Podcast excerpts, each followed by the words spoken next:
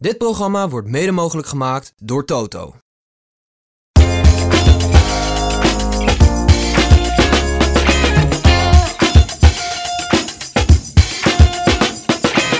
Nog één kans hebben de sprinters en dan zit de Tour de France 2022 erop. En de titel van de vorige aflevering was Jumbo-Visma kan niet verliezen. Ehm, dat bleek me weer eens in de tijdrit, maar gaat Ja. het ook gelden vandaag op de Champs-Élysées? Eh, ja, dat denk ik wel. Want eh, als je toch ziet met wat voor... Nou ja, speelsvermak is overdreven, want hij heeft er heel hard voor moeten werken. Maar als je ziet met wat voor machtsvertoon Wout van Aert ook die tijdrit in uh, Rocamadour naar zich toetrekt. Ja, dan, s- dan zie ik niet in als je vorig jaar al kon winnen op de Champs-Élysées...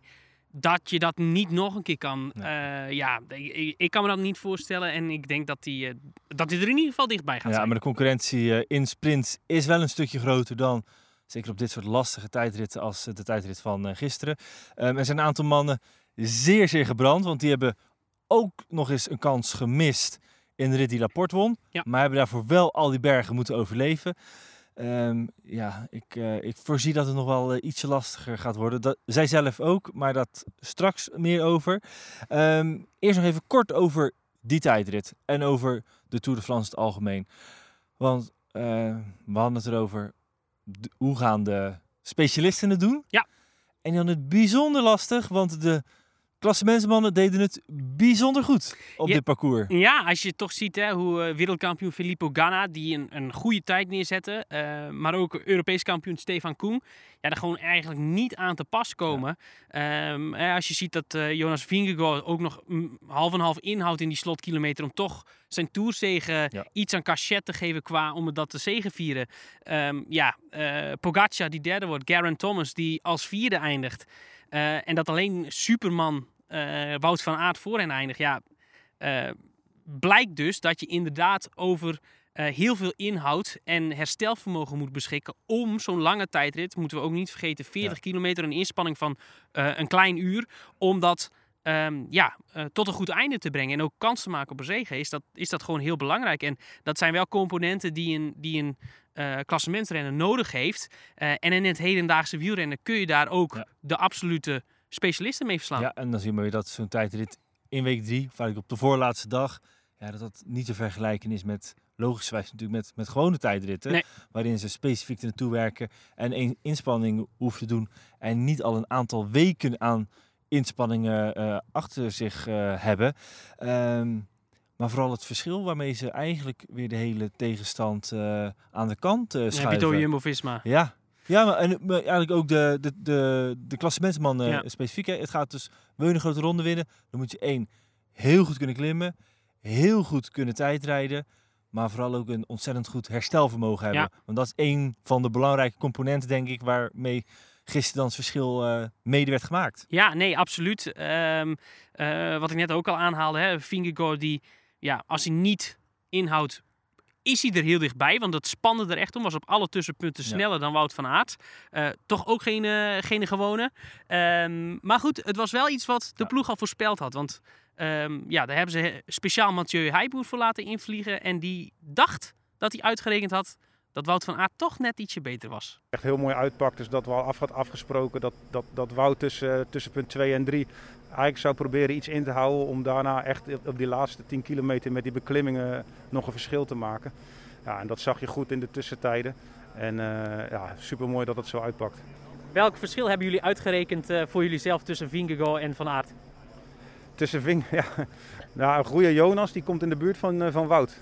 Dus eh, dat is wel, eh, hopelijk eh, blijft hij in de buurt, dan is sowieso het geel binnen. En dat is echt wel het belangrijkste voor vandaag.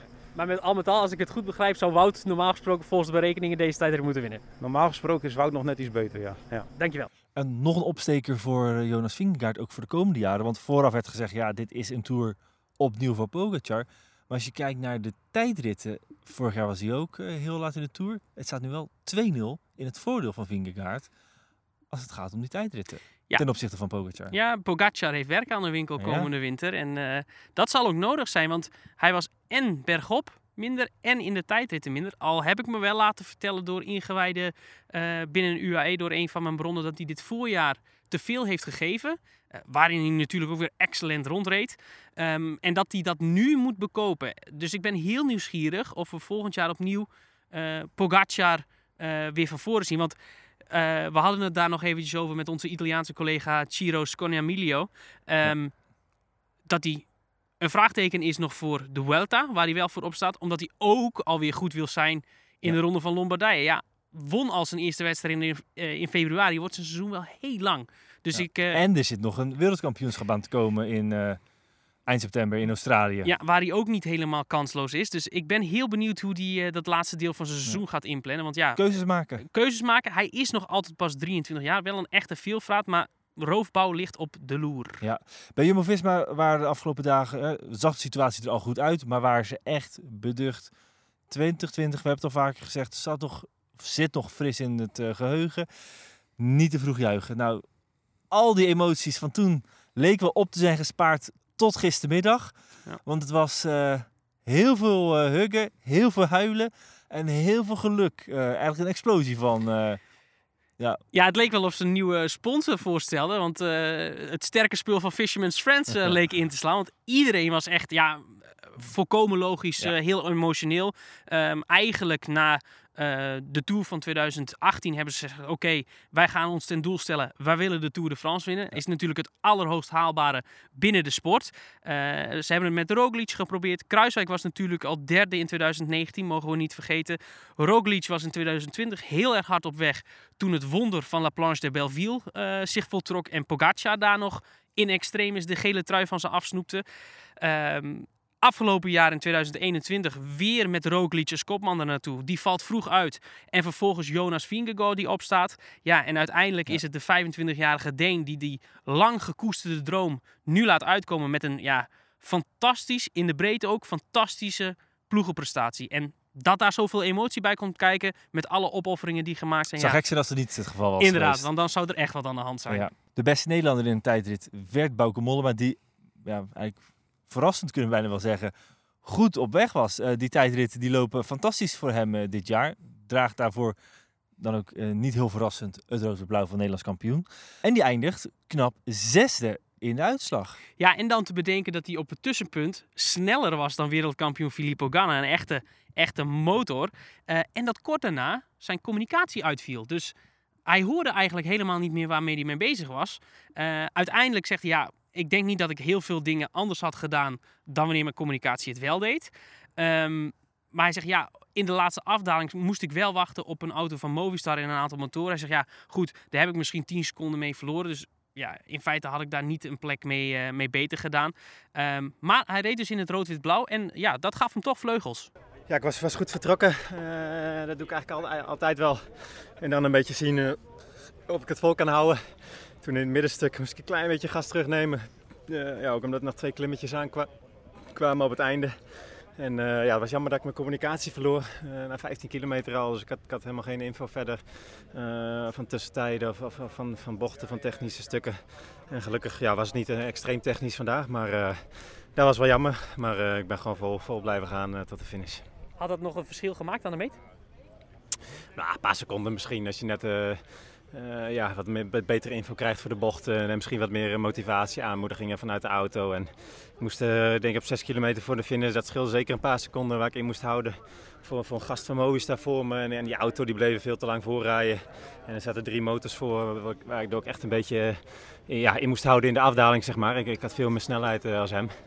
En ja, goed, dat, dat scheelde nog een paar seconden. Maar volgens mij maakt dat niet het, niet het verschil vandaag. Ga je ook harder rijden in het rood-wit-blauw? Uh, het geeft wel een moraal, ja. Ik, uh, ik, wil graag dit pak natuurlijk laten zien. Uh, ik bedoel, ja, waarschijnlijk rijd ik hooguit nou, een dikke vijf tijdritten misschien in dit pak.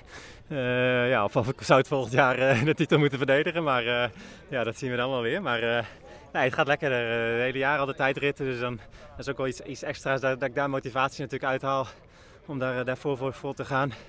En de afgelopen dagen ook echt wel hier naar uitgekeken. Ik heb een beetje kracht te proberen te sparen om uh, vandaag een goede prestatie neer te zetten. Die tijdritten lopen dus uh, fantastisch uh, dit jaar. Dat zorgt ook voor dat hij wat ambities krijgt voor het najaar.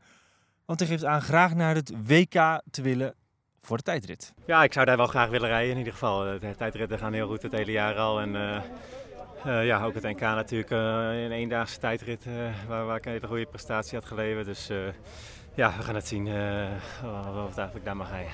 Dan naar de klassieke sprint op uh, de Champs-Élysées. Er zijn nog een aantal zeer hongerige jongens. We hebben ze er gisteren allemaal even naar gevraagd na afloop van hun uh, tijdrit. Om te beginnen bij Fabio Jacobsen. Um, ik weet van mezelf dat ik in de derde week nog wel redelijk ben in de Vuelta. Maar deze Tour is natuurlijk een heel ander verhaal geweest. Ik heb echt, uh, ben één keer heel diep moeten gaan, maar ook wel daarvan hersteld. Vandaag krijg ik een uh, halve rustdag, dus ik heb een goede hoop op. Maar uh, ja, als iedereen altijd aan me vraagt, ben je hersteld? Dan zeg ik altijd, ik weet het morgen pas. Als ik, en ik weet het morgen pas op 200 meter van de meet. En waarschijnlijk pas over de meet of het echt heel goed was. Hoe moet jij winnen? Is er iets dat je zegt van oké, ik kan het alleen of ik moet echt die sprinttrein uh, heb ik nodig daar in Parijs? Hoe, hoe denk je daarover? Nee, op, op, beide manieren. Ik denk dat met een lead-out van Seneschal dat ik de snelste kan zijn. Maar ook als ze mij in een goede positie afzetten en ik kan de juiste wiel vinden. Maar dat, dat de positionering morgen belangrijk is, dat sowieso. Je hebt iets meer ruimte vanaf de chicane. Aan de andere kant, als je net wat te ver zit en er is een ploeg die wel zijn lead-out op orde heeft, dan is het 600 meter weer niet zo heel lang. Dus uh, ja, het zal van de positie afhangen, maar uh, vooral ook van de benen na drie weken deze Tour. Jacobs lijkt het enorm naar zijn zin te hebben hier in de, de Tour. Alsof er iets van hem is afgevallen door die eerste ritzegen in, in Denemarken nog. Datzelfde beeld zien we ook eigenlijk bij Groenewegen, die, ja, ik wil bijna zeggen opvallend vrolijk, maar ja, ontzettend leuk is in interviews. Uh, Spitsvondig en uh, nou ja, niks een uh, beetje te lastig lijkt te zijn. Um, en ook nog heel erg uitkijkt naar die Champs-Élysées. Dus ja, de, de vorm is heel goed en we hebben al een etappe, etappe winst op zak. Dus de stress is een beetje weg. Maar je kan wel merken dat Parijs, dat, dat staat wel aangekruist morgen. In hoeverre is dat een voordeel dat je je frisser voelt na drie weken toer en met die sprint nog van morgen in het verschiet? Ja, weet niet. Ik denk dat elke sprinter in Parijs kan wel weer wat extra. Hè. Dat, ja, het is nog één keer knallen, nog één keer alles eruit. En daarna hebben, hebben de meesten allemaal rust. Dus uh, we gaan morgen nog één keer knallen. Um, dat geldt ook voor mij en ik voel me nog, uh, nog goed.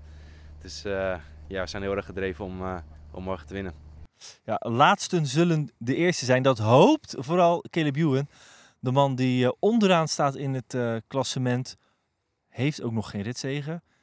En die kunnen ze bij Lotto Soudal heel hard gebruiken. We hadden het nog met een aantal collega's van het AD erover. Dat ja, al die ploegen die een beetje in de degradatiestrijd zijn verwikkeld, het heel goed doen. Hè? Israel uh, uh, Premier Tech dat die twee ritten wint. Bike Exchange dat twee ritten wint. Nog wat uh, ereplaatsen her en der wegsnoept. IF Education die natuurlijk een rit heeft gewonnen.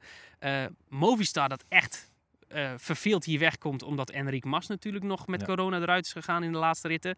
Uh, en ja, Lotto Soudal. Ze waren eigenlijk net virtueel veilig. Maar na deze tour dreigen ze toch weer keihard uh, naar die degradatieplaats ja. te gaan. En ja, die punten kunnen ze hard uh, gebruiken. Dus, ja. En sowieso ook voor um, de sfeer in de ploeg kan ik me bedenken. Want uh, ja, het loopt niet lekker. We hebben geen lekkere tour gehad. Nee. Heel veel pech natuurlijk gehad voor Ewan. Gevallen.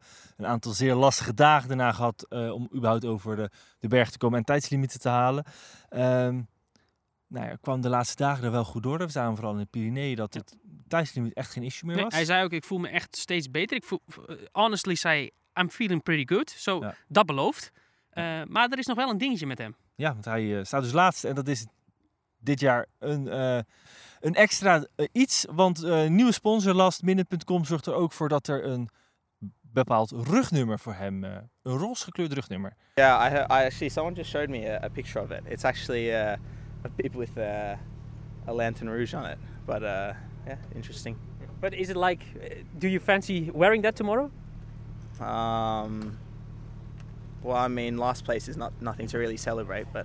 Ja, de laatste echt grote kans hebben die we even moeten bespreken is uh, Jasper Philipsen. Baalde als een stekker in de rit die Laporte won, uh, waar hij heel knap tweede werd. Maar ja, daar koop je niks voor. Heeft wel al een ritzege te pakken. Maar heeft nu alles gericht op de Arc de Triomphe.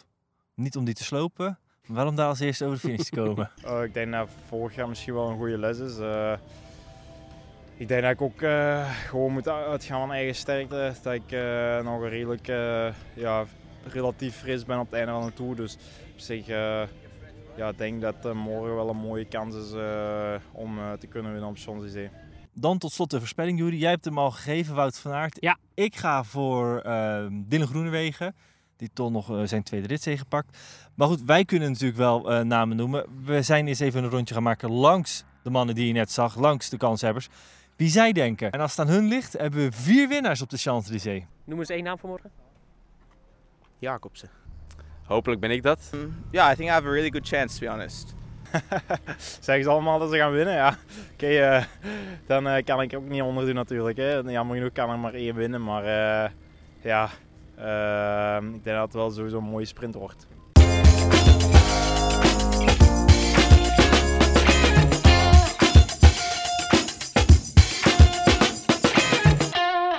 Dit programma werd mede mogelijk gemaakt door Toto.